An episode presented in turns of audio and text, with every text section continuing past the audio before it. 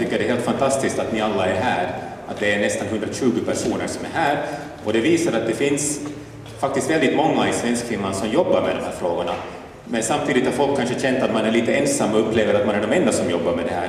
Men så inser man mitt i allt sen att det finns väldigt många som gör det, men att det som behövs, tror jag, är att vi ska koordinera, vi behöver samarbeta och framförallt så behöver vi stärka varandra om att det är viktigt att vi ska kunna integrera på svenska i Finland. För jag tycker det är en självklarhet att det kommer nu många asylsökande hit, det kommer andra som söker sig till Finland av andra orsaker och att det ska vara en naturlig sak att man ska kunna etablera sig i vårt samhälle på svenska eh, och inte bara i Närpes, eh, västra Nyland och sådana områden som är väldigt svenska, men också i Helsingfors.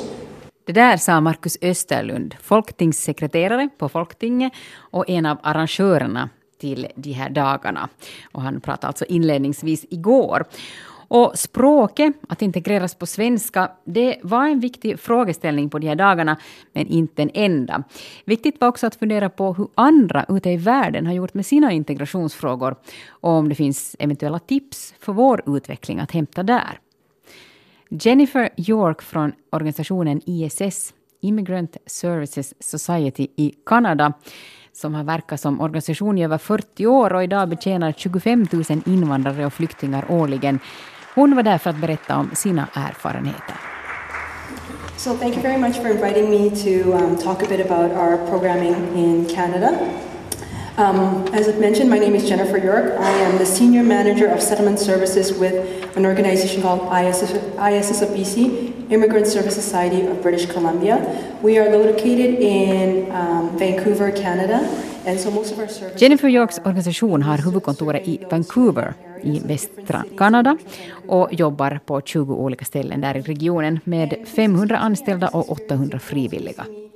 Verksamheten finansieras dels av staten, dels med hjälp av donationer. ISS har en massa olika inriktningar och kurser för invandrare och hjälper dem att hitta rätt i sitt nya samhälle. De ser till att till exempel fixa bussbiljetter och barnvakt för att folk ska kunna delta och de satsar stort på att försöka stödja den enskilda personen att fatta egna självständiga beslut. Att erbjuda nätverk och att um, sen också återkoppla, kolla hur det går med saker och ting. Överhuvudtaget så lägger man en stor vikt vid att göra integrationen klientbaserad. Att se de individuella behov en invandrare har, förklarar Jennifer. Systemet är byggt så att invandraren själv kan välja vad den vill och behöver.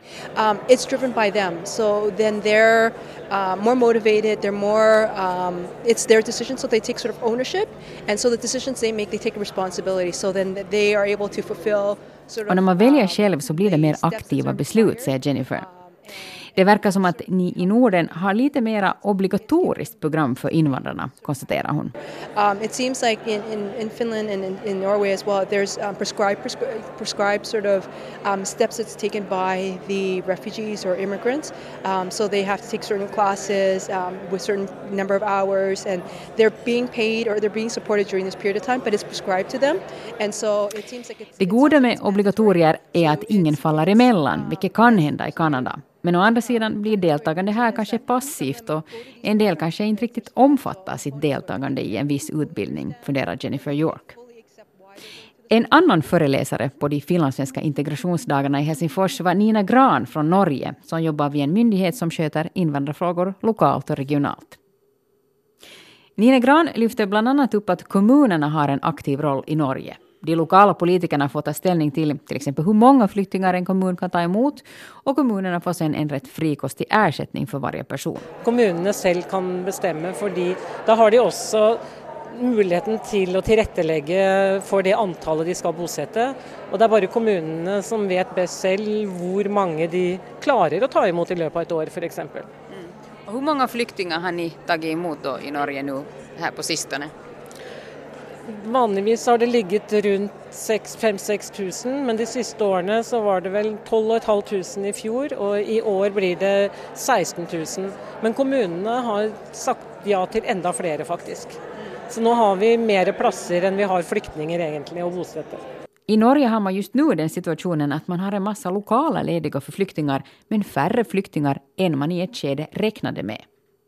Det här beror bland annat på den nuvarande politiken som ganska långt stängt gränserna. Nej, vi ser ju det att det har blivit en strängare politik på att komma in till landet. Men vi ser ju inte några stora skillnader på integreringsarbetet. Där görs det ju, satsas det ju väldigt mycket på att integrera flyktingar och kvalificera flyktingar i, i landet. Norge har bland annat också ett system där kommunen får kännbart stöd om den köper ett hus som sen används för att ge bostäder åt invandrare. I Norge är för övrigt kommunen också skyldig att erbjuda språkträning och integrationsprogram för alla flyktingar. Och det här har gett goda resultat. Även om sysselsättningsgraden bland invandrare i Norge är 20 procent lägre än bland de infödda norrmännen så är sysselsättningsgraden betydligt högre än bland invandrare i andra länder, förklarar Nina Gran. Samtidigt så ser hon också ändå att det är just här på det här området som Norge ännu kan bättra på. Fortsatt så tränger vi att bli bättre på detta med språk, att folk lär sig språket och kommer in i arbetsmarknaden. Så alltså Nina Gran som jobbar med integrationsfrågor i Norge. Men hur ska man då se på det norska och det kanadensiska exemplet? Har vi någonting att ta efter? Vi ska tala med Liselott Sundbäck, också hon en av arrangörerna här. Först några ord om Liselotts eget jobb som svensk invandrarkoordinator på Kommunförbundet. I praktiken betyder det att jag samkoordinerar svensk integration i Finland. Alltså jag ska ha ett helikopterperspektiv på vad de tvåspråkiga kommunerna gör vad gäller svensk eller tvåspråkig integration.